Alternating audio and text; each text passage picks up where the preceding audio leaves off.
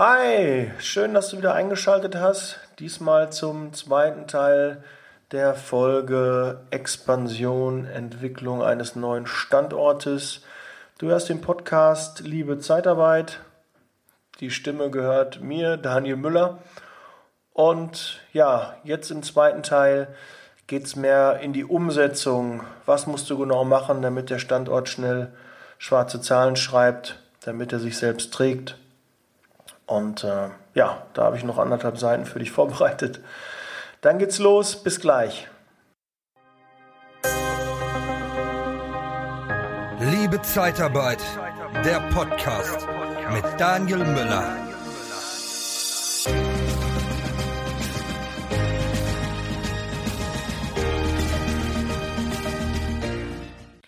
Das ist aber auch ein verdammt umfangreiches Thema. Standortentwicklung und Expansion eines neuen Standortes, eines Satelliten in der Zeitarbeit. Das ist nicht mal eben in einer Folge abgehandelt, sondern da sind ganz, ganz viele Dinge äh, nötig und äh, wahrscheinlich, wenn ich das nachher mir anhöre und nochmal durchgehe, fällt mir dann auch auf, ah, das hast du auch noch vergessen, das wäre auch noch wichtig. Aber ich kann das halt auch nur an der Oberfläche hier ankratzen. Aber ich versuche euch so umfangreich wie möglich alle Informationen zu geben, dass ihr da einen guten Job machen könnt. Meine Empfehlung bei einem neuen Standort ist, ähm, wenn du da relativ am Anfang bist, ähm, mach ein Mailing. Ja, E-Mailing, Postmailing. Versuche als erstes äh, Kunden auch aus dem Schnittmengengebiet. Also ich hatte ja im letzten, in der letzten Folge gesagt, ähm, dass du so 50 Kilometer weiter einen neuen Standort eröffnest. Das macht Sinn, weil du dir dann gegenseitig helfen kannst, Aufträge, Kunden zuschieben kannst. Und ähm, wenn du das Schnittmengengebiet hast, können halt beide Niederlassungen ähm, den Kunden mit Personal ähm, helfen. Und wenn du kein Personal findest, hast du zumindest über deinen bestehenden Standort eher die Möglichkeit, dass der dann Personal hat. Und vielleicht macht es ja auch Sinn, den einen oder anderen Mitarbeiter umzuhängen, damit einfach deine Niederlassung ein bisschen Leben ist und das erleichtert das Ganze, wenn da mal ein Mitarbeiter anruft, ein Mitarbeiter mal reinkommt, den Abschlag holt. Ja, dann ist einfach Leben in der Bude und äh, dann wirkt das nicht so äh, geisterhaft. Obwohl das auch nur so ein paar Wochen halt ist.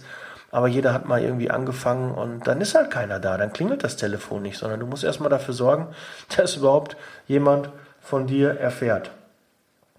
Ähm, da auch ganz wichtig, warum sollst du so ein Postmailing, so ein E-Mailing machen? Warum sollen ähm, potenzielle Interessenten und Kunden deine Adresse haben? Ja, wir verlieren keine Aufträge an andere, an, an den Mitbewerber, sondern eher an die Unbekanntheit, weil wenn der Kunde nicht von dir weiß, wenn er nicht weiß, dass du einen Standort da hast, wenn er nicht weiß, dass du Pflegekräfte oder Bürokräfte hast, dann wird er nicht bei dir anrufen. Wie soll er auch? Ja, er sucht sich dann seine Kunden, er guckt im Internet, er schaut, wo, wo er sich helfen kann, hat wahrscheinlich schon einen Partner und er hat nicht auf dich gewartet. Aber du musst deshalb den Kunden informieren, schreib ihn, das geht am besten per Post, dann hat er was, viele Kunden legen sich das weg, heften sich das ab und rufen dann irgendwann an. Aber du kannst dir nicht vorwerfen, ja, da bin ich im Industriegebiet, habe ich Akquise gemacht, Kaltakquise, laufe da in, in die Firma rein und die sagt, da habe ich noch nie was von gehört, hätten sich mal gemeldet, ich habe letzte Woche Bedarf gehabt. Ja, und auch wenn so ein Mailing 1000 äh, Adressen beinhaltet, so schnell kannst du das nicht abfahren und so schnell kannst du das auch nicht nachtelefonieren. Aber das ist auch egal. Nicht, dass du da denkst, ach, ich mache nur Mailing mit 50 und dann telefoniere ich die alle nach, das hat ähm, einen, einen größeren Effekt. Nein, Quatsch, Nonsens schick raus, dass die schon mal was von dir wissen und dann rufen Kunden einfach von alleine schon an. Das ist meine Empfehlung. Du kannst es natürlich auch moderner machen. Du kannst äh, da auch äh, Online-Marketing machen. Du kannst Facebook-Ads machen. Du kannst äh, bei Google AdWords äh, buchen. Ähm, dann rufen die Kunden auch an oder du findest da auch dann Bewerber. Aber das ist halt, da brauchst du wahrscheinlich eventuell auch Hilfe ähm, weil dieses Online-Marketing mit den, ähm, ja, mit den Suchwörtern, äh, da verbrennen sehr viele Geld, weil das muss man schon genau wissen, wie man die Zielgruppe einschränkt, was wichtig ist, was ähm, auch Erfolg hat. Ist es eher ein Video, was man da machen muss, eher ein besonderes Bild? Na, da kann man nicht 0815 machen, weil dann hast du keinen Erfolg und verbrennst einfach nur Geld. Das kann man da wirklich im Online-Bereich auch viel Geld verbrennen. Und äh, such dir am besten jemanden, der da Ahnung von hat, der dich da berät und dann fang mit kleinen Beträgen an und schau, was dann dabei rumkommt und wenn das gut funktioniert, dann kannst du ja wieder mehr Geld investieren. Gerade bei einer Standortneugründung äh, muss man ja immer auf die Kosten achten, aber ohne Geld ausgeben wirst du gar keinen Erfolg haben. Ja, du musst auch dein Personal bezahlen, du musst das Büro bezahlen, du musst das Equipment bezahlen, du musst die Autos, Handys, alles musst du bezahlen, den Sprit. Und da musst du einfach in Vorleistung gehen. Das musst du einfach auch wissen und einplanen und nicht äh, dich kaputt sparen, weil sonst wirst du nicht größer. Du musst da Mut haben und investieren. Jetzt verrate ich dir ein richtiges Nugget. Du wirst keinen Aufbau hinbekommen, wenn du nicht mit Zieleinstellungen arbeitest. Was ist eine Zieleinstellung? Zieleinstellung bedeutet, du hast einen Bewerber und ich rate dir, ein guter Bewerber, der in deine Niederlassung kommt, der darf Gottverdammt nicht ohne Arbeitsvertrag wieder rausgehen.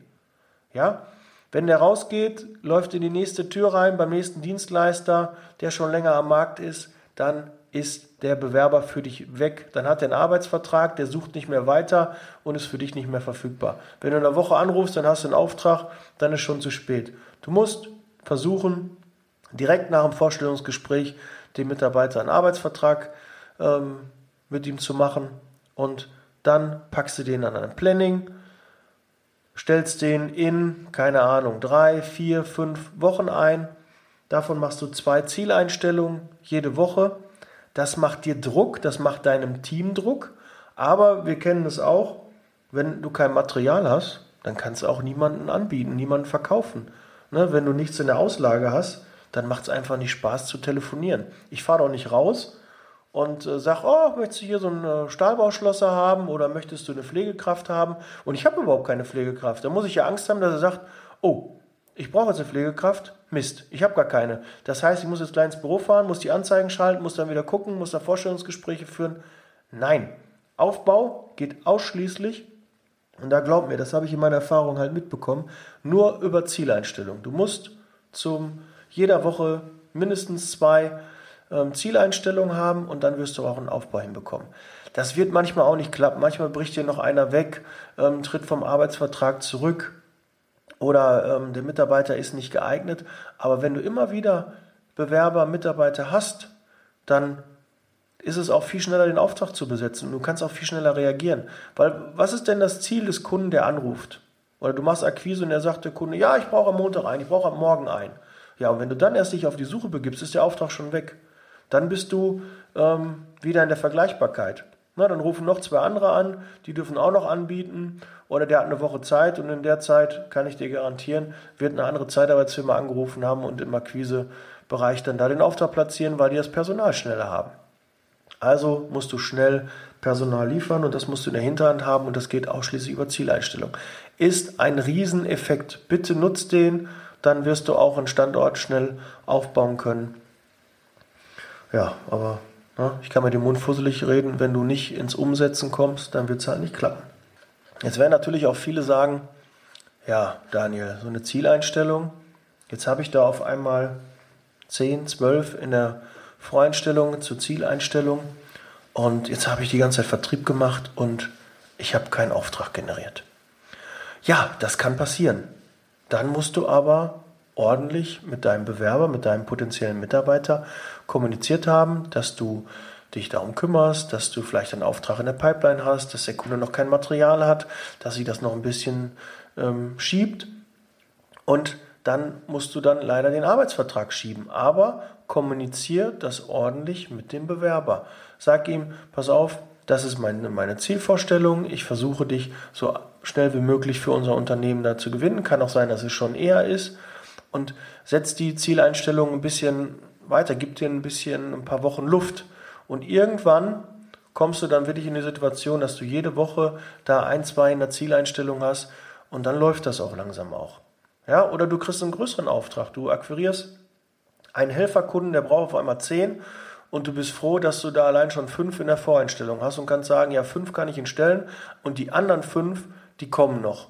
Ja, da kümmere ich mich drum, da habe ich noch ein paar Gespräche, aber die fünf kann ich Ihnen schon zusichern und dann musst du nur den Arbeitsvertrag vorverlegen und dann kannst du auch so einen Auftrag besetzen. Dabei auch ein ganz wichtiger Tipp, auch wieder ein sogenanntes Nugget, wie ich so schön sage. Du hast einen Auftrag, der Kunde braucht 20 Mitarbeiter, Helfer, Facharbeiter, keine Ahnung. Ähm, das ist ja schon mal an sich schon schwierig, ne, so schnell ad hoc 20 Mitarbeiter zu finden. Das macht man meist auch über mehrere Wochen oder in Etappen, dass man sagt, hier hast du da schon mal 10, dann nochmal 5, nochmal 5 und dann kriegt man das auch hin. Überraschenderweise, wenn so eine große Zahl genannt wird, dann kriegt man das oft hin. Aber dann hast du nur vielleicht 20 eingestellt, aber wir wissen auch, den ersten Tag fahren dann zwei nicht. Zwei Tage später sind nur noch 15 im Auftrag, weil zwei, drei nach Hause geschickt wurden. Ne? Der nächste hat auf einmal keine Lust mehr, der war zwei Tage da, dann ist der nicht mehr auffindbar, geht nicht mehr ans Telefon dran und dann hast du im Endeffekt nach einer Woche auf einmal nur noch die Hälfte oder vielleicht von den ursprünglichen 20, 15 noch im Einsatz.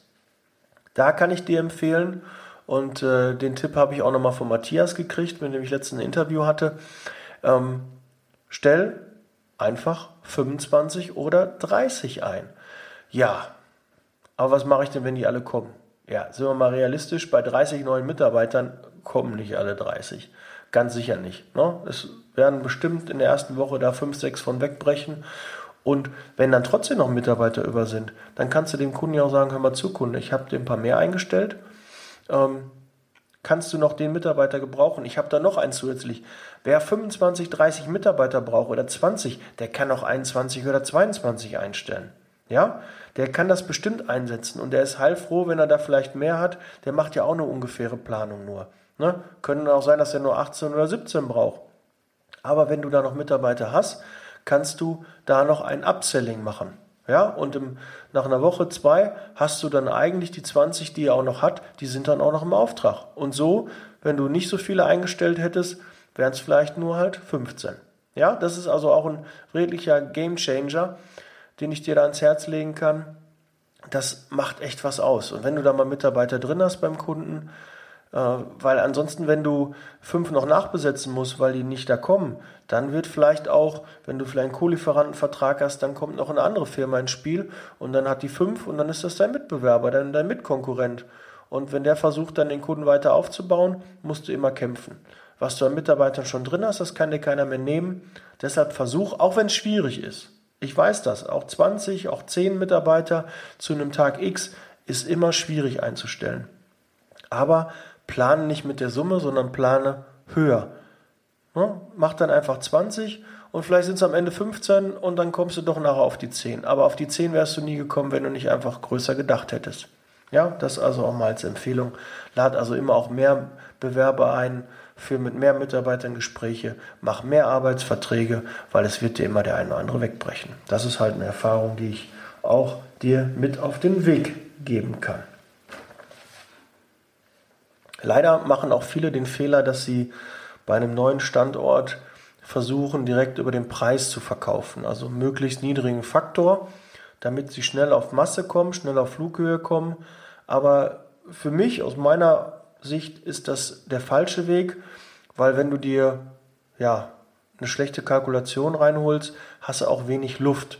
Wenn dann auf einmal der Kunde einen Monat, zwei irgendwie ähm, eine, eine Pause macht, kannst du dir sicher sein, dass du alle Mitarbeiter freisetzen musst, weil du gar keine Luft mehr hast. Du kannst bei einer Kalkulation von 1,7, 1,8 kannst du nicht mal eben äh, ein paar Mitarbeiter durchziehen, wenn der da Betriebsruhe hat ne, über Weihnachten oder so. Das, das geht einfach nicht. Darum ne, verkaufe da bitte nicht über den Preis. Lass das andere machen. Lass das die Großen machen, die dann mit wirklichen Kampfpreisen reingehen. Das ist auch keine Kunst. Ne, sind wir mal ganz ehrlich, einen großen Auftrag mit einem 1,6er, 1,7er Kalkulation, da irgendwo ranzugehen, günstiger sein kann jeder. Aber das ist nicht die Kunst. Die Kunst ist es, einen lukrativen Auftrag zu machen mit einer guten Kalkulation. Das ist die Kunst. Und da hast du was gekonnt und nicht nur beim Preis verkauft. Ne, wir kennen alle die, die beim Preis verkaufen. Da willst du nicht zugehören. Ja, kann ich dir nicht empfehlen. Mach das nicht, das macht keinen Spaß. Du brauchst einfach Sicherheit bei der Kalkulation auch. Ne? Wenn du sagst 1,9, 2, das ist so mein Faktor, äh, mit dem will ich arbeiten, dann kannst du dir auch sicher sein, dass in der BWA dir nichts um die Ohren fliegt. Wenn du diese Kalkulation hast, sollte der Rohertrag so immer zwischen 25, 30 liegen, je nachdem, wie deine Unproduktivität ist.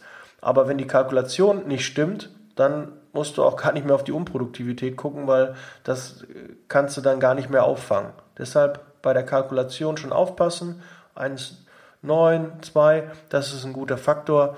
Ähm, in anderen Bereichen der Pflege kann man auch durchaus höher gehen mit 2,1, 2,2. Ich habe auch Kunden, die einen 2,4er-Faktor da zahlen, aber du musst natürlich auch da aufpassen. Ähm, beim Pflegebereich hast du eine sehr hohe Unproduktivität durch Krankheit, weil ähm, ja, die arbeiten halt mit, mit alten und kranken Menschen auch ähm, zusammen und werden dadurch einfach auch eher krank und dürfen auch nicht mit einer Grippe oder mit äh, einem Novovirus äh, weiterhin Patienten versorgen, weil das ja für die hochgradig gefährlich sein kann. Damit will ich dir nicht Angst vor der Pflege machen, aber das erhöht einfach den, den Krankenstand ähm, deiner Pflegemitarbeiter. Das musst du einfach einplanen. Ich glaube, die Unproduktivität ist, glaube ich, deutschlandweit in der Pflege irgendwie bei 10 Prozent. Und die ist in anderen Bereichen, zum Beispiel im kaufmännischen Bereich, ist die wesentlich niedriger. Gut, aber so ein, so ein äh, Job vom Rechner ist halt leichter zu machen, als wenn du draußen auf so einer Baustelle da schackerst und äh, hustest dir die Lunge aus dem Hals. Ja, aber man sollte auch immer bedenken, wenn man krank ist, ist man krank, ist höre ich mich schon an wie meine Mitarbeiter. Nein, wenn man krank ist, ist man nicht krank. Es gibt einen Unterschied zwischen krank und arbeitsunfähig. Hat auch mal mein Chef gesagt, ne? Äh, krank ist etwas, was wir jeden Tag machen und arbeitsunfähig ist, wenn du äh, den Kopf unterm Arm hast. Ja? Also ich quäle mich auch äh, zur Arbeit, wenn es noch geht. Wenn es gar nicht mehr geht, dann bleibe ich auch zu Hause. Aber das ist halt nur mal Einstellungssache. Ja, ähm, verschlepp nicht irgendwelche Krankheiten, nimm dir mal lieber dann zwei, drei Tage Auszeit und geh dann wieder gestärkt in den Tag, in, dein, äh, in deine Arbeit und äh, ja, gut, aber das ist halt auch immer Ansichtssache. Ja, wer, wer da meint, er müsste ein paar Tage Ruhe haben, der soll sich die nehmen, aber du weißt auch, gerade am Anfang, wenn du einen neuen Standort aufbaust und dein Krankenstand ist zu hoch, kennen wir alle, du stellst einen Mitarbeiter ein und in der ersten Woche ist er schon krank, der hat in den meisten Firmen keine Zukunft. Da guckst du ganz genau hin, wenn nicht sogar du den auch direkt freistellst, weil oder freisetzt, weil du da einfach keinen Bock hast oder kein Vertrauen in den Mitarbeiter. Hast einen neuen Kunden gemacht und dann geht der direkt, äh, wird der krank. Äh, das ist kein gutes Omen. Ja, man versucht trotzdem sich zum Kunden zu quälen und wenn der Kunde einen nach Hause schickt, wenn man zu krank aussieht, ist das tausendmal besser als einfach ähm, dann eine Nachricht zu schicken und oh, ich bin krank und wenn ich krank bin, bin ich krank, was soll ich denn auch machen und am Montag kommt der Arzt nochmal, soll ich nochmal hinkommen und er will dann nochmal drüber gucken. Nee, das kennen wir alle ne, versuch das äh, nicht äh, selbst anzuwenden. Du findest das bei deinen Mitarbeitern schon nicht schön. Und äh, was du bei deinen Mitarbeitern nicht schön findest, das solltest du in deinem Betrieb auch nicht machen, weil dein Chef wird das genauso sehen. Aber jetzt bin ich wieder ein bisschen abgeschweift. Fokus, Fokus, Fokus. Fokussiere dich auf einen Bereich. Mach keinen Gemischtwarenladen draus. Bereiche wären Pflege, Industrie, Gastro, Büro, Such dir einen davon aus und mach da Attacke. Und bei den Bereichen kann man auch nochmal unterscheiden. Du kannst zum Beispiel sagen, Industrie, ich möchte nur auf Helfereinsätze gehen oder ich möchte nur auf Facharbeitereinsätze gehen. Und automatisch, wenn du nur auf Facharbeiter gehst, wird auch mal ein Helfer bei rumkommen.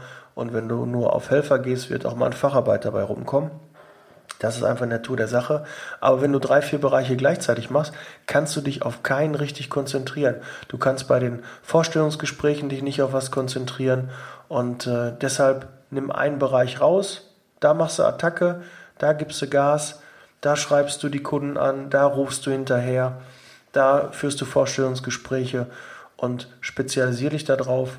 Wenn das irgendwann läuft, dann kannst du weitere Bereiche dazu nehmen, aber mach das dann immer separat. Ja, wir, wir neigen oft dazu, wir versuchen irgendwie alles zu machen.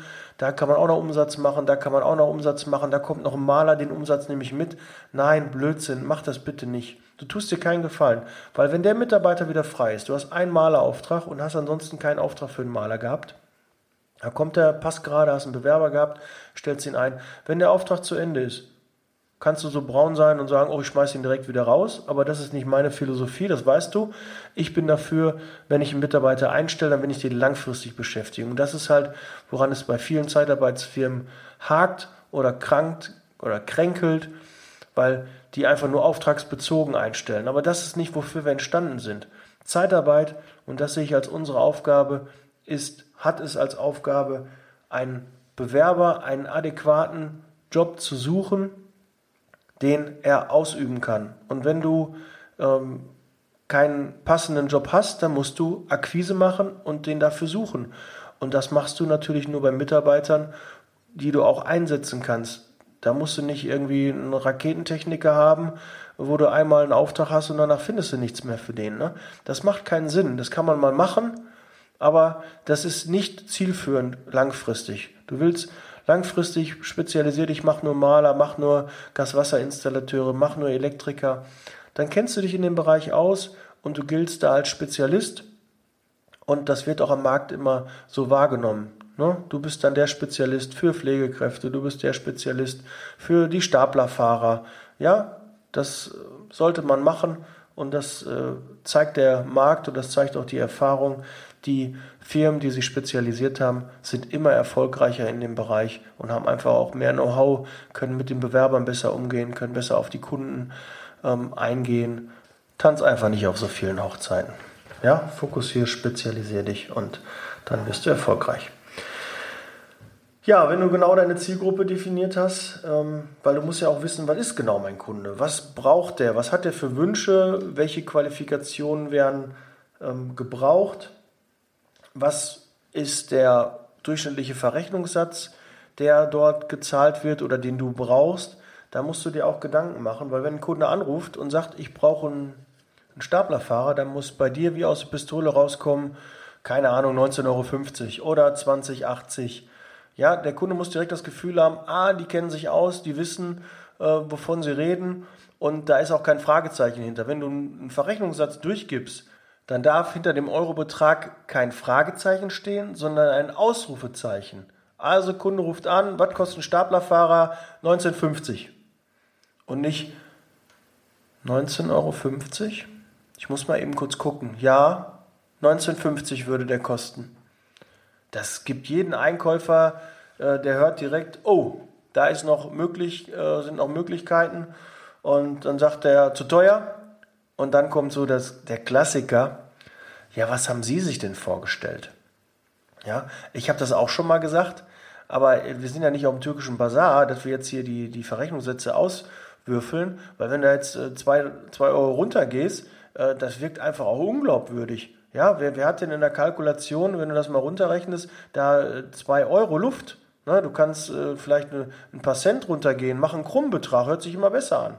Ja, sag 19, ah, warten Sie, ich kann mal machen, passen Sie auf, 19,23 Euro kann ich da machen. Ja, aber mehr geht auch nicht. Ich habe mit meinem Chef gesprochen, also beim besten Willen nicht. Das kann ich machen. Dafür kriegen Sie auch einen guten. Ne? Ich kann Ihnen auch eine Pfeife schicken, die kostet vielleicht nur 17. Ne? Erstmal habe ich die nicht, die Pfeife. Ich habe nur einen, der, der kann auch wirklich was auf dem Stapler und den schicken Sie mir nicht am nächsten Tag wieder nach Hause. Und da muss man ein bisschen selbstbewusster sein und das auch wirklich in der Stimme auch rüberbringen. Dann weiß der Kunde auch, ah, da kann ich mich darauf verlassen.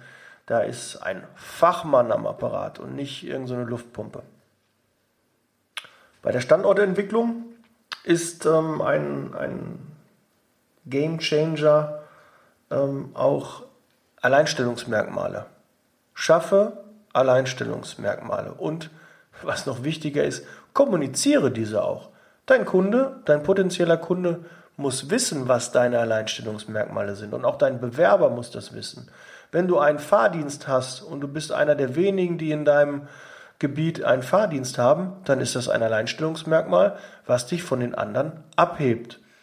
Wenn du deinen Bewerbern ein hohes Fahrgeld bezahlst oder du mit deinen ähm, Mitarbeitern tolle Veranstaltungen machst, wenn du äh, Fortbildung machst oder besondere Arbeitskleidung hast, dann sind das Dinge, die nicht jeder hat und dann kommunizier das auch. Heb dich von den anderen ab.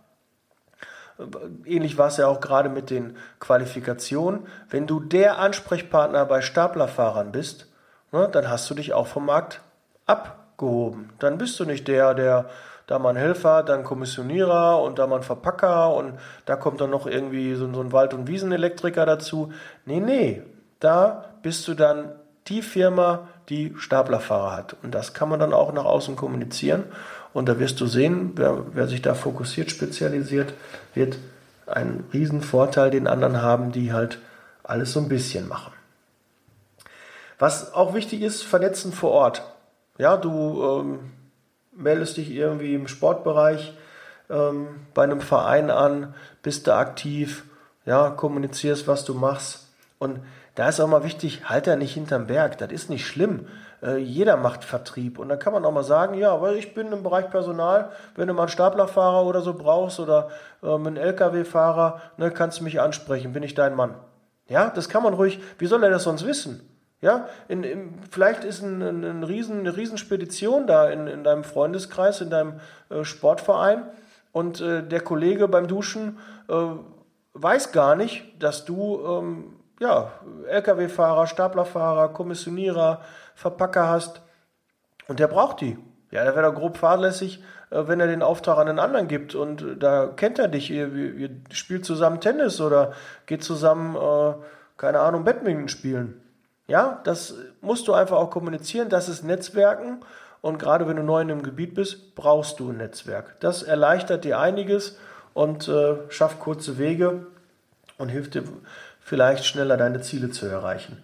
Auch in, in anderen Bereichen. Ne? Wir sind hier im, im, im Ruhrgebiet ja recht Karneval-affin. Im, Im Kölner, im Düsseldorfer Raum wird so viel über den Karneval passieren und ist auch schon so viel passiert. Da wird so viel äh, Klüngel gemacht, wie man da so schön sagt, aber jetzt im positiven Sinne. Klüngel ist ja so ein bisschen äh, negativ behaftet, aber ich sehe das eher positiv. Da ist man vernetzt und äh, dann gibt man halt dem Kollegen den Auftrag. Warum nicht? Schützenverein, wenn, wenn du in, äh, in einer Partei bist, äh, generell in der Politik. Ne, da gibt es so viele Möglichkeiten über deine Hobbys, über dein, äh, auf deiner Straße. Du ähm, bist da in so einem Neubaugebiet, dann frag mal, was die anderen da machen. Vielleicht hat der eine oder andere eine Firma oder hat eine Position, wo der ähm, dann Personal bestellen kann. Ja, warum nicht? Aber wie gesagt, nur sprechende Menschen kann geholfen werden. Da steht ja nicht auf deiner Stirn, dass du Personal überlässt. Aber wenn du es nicht kommunizierst, dann weiß es halt auch keiner. Jede gute Planung erfordert natürlich auch Milestones. Setz dir gewisse Punkte, die du erreichen willst, zu einem gewissen Zeitpunkt und mach regelmäßig Meetings, vergleiche, was ist die Ist-Situation, was war geplant, wo stehen wir derzeit, aha, jetzt müssen wir was tun. Da müssen wir ein paar Stellschrauben nochmal machen, damit wir wieder in die richtige Richtung laufen. Das machst du nur mit dem ganzen Team, also nicht alleine nur mit dir, sondern mit dem Team. Das Team muss wissen, wo sie auch stehen, wo noch äh, Defizite sind, wo man besser werden kann. Vielleicht holst du dir auch von einem anderen Standort noch jemanden dazu, der einfach einen anderen Blick auf die Sache hat. Ne, der sagt, ja, warum habt ihr das denn noch nicht gemacht? Und hier, das hat bei uns auch funktioniert, das solltet ihr vielleicht auch mal probieren. So kriegt man noch weitere Ideen und kann auch somit den Standort weiterentwickeln. Ja, man wird ja sonst so ein bisschen betriebsblind oder sieht gewisse Dinge einfach nicht. Ne? Einen Wald vor lauter Bäumen nicht sehen, das ist ja keine Seltenheit. Das ist euch bestimmt auch schon mal passiert. So langsam kommen wir dann auch zum Ende. Ich habe noch zwei Dinge hier auf meinem Zettel stehen. Such einfach mal deinen Standort im Internet. Gib mal die Daten ein. Guck mal, ob du bei Google gefunden wirst.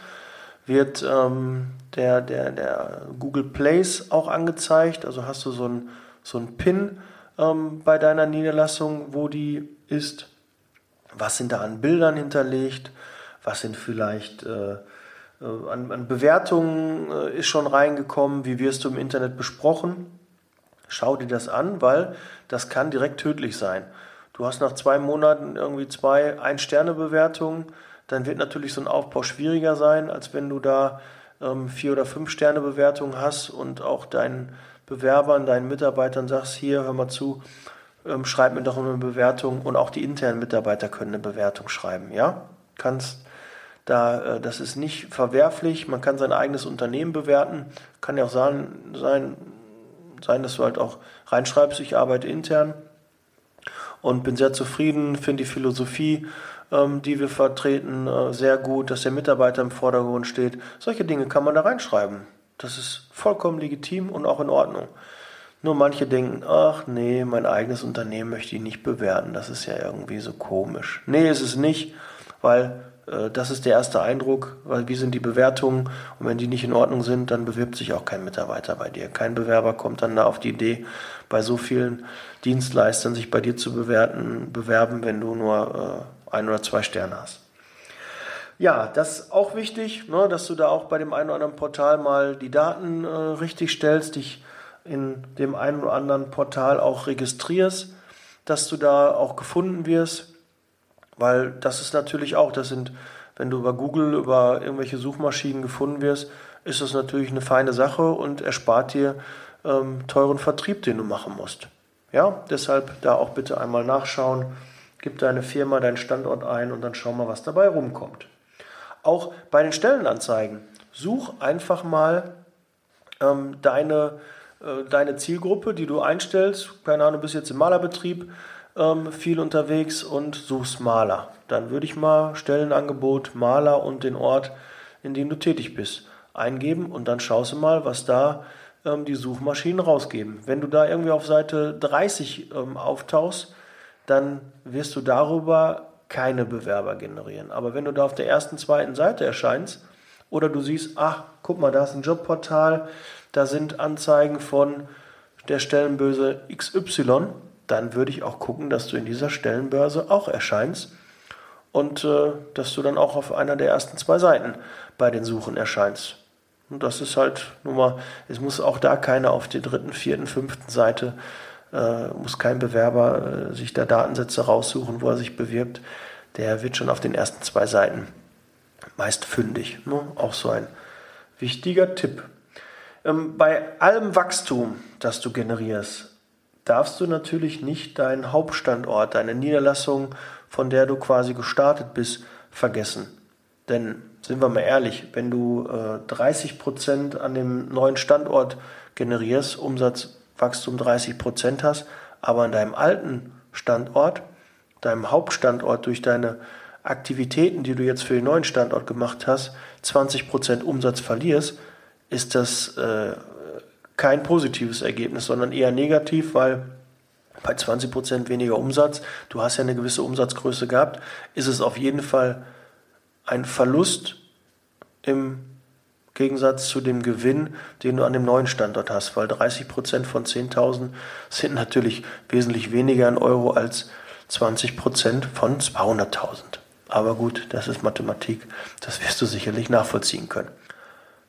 Das waren meine Themen, die ich dazu zusammentragen konnte. Ich hoffe, da war wieder einiges für dich dabei. Ich hoffe, der, der Lukas kann ähm, mit den Tipps äh, was anfangen. Ich freue mich da auf dein Feedback. Schau mal auf Instagram vorbei. Du findest meinen Kanal, wenn du liebe.zeitarbeit eingibst. Und ja, es folgen mir, glaube ich, schon über 700. Würde mich freuen, wenn da halt noch ein paar dazukommen. Und äh, ja, du kannst mit mir interagieren. Du siehst, ich reagiere auf ähm, Kommentare, die ich bekomme und Ideen und mache dann eine eigene Podcast-Folge raus. Dann wünsche ich dir viel Erfolg bei der Umsetzung. That's Leasing Baby. Wir hören uns nächste Woche wieder. Mittwoch, neue Podcast-Folge. Hau rein. Bis bald. Ciao.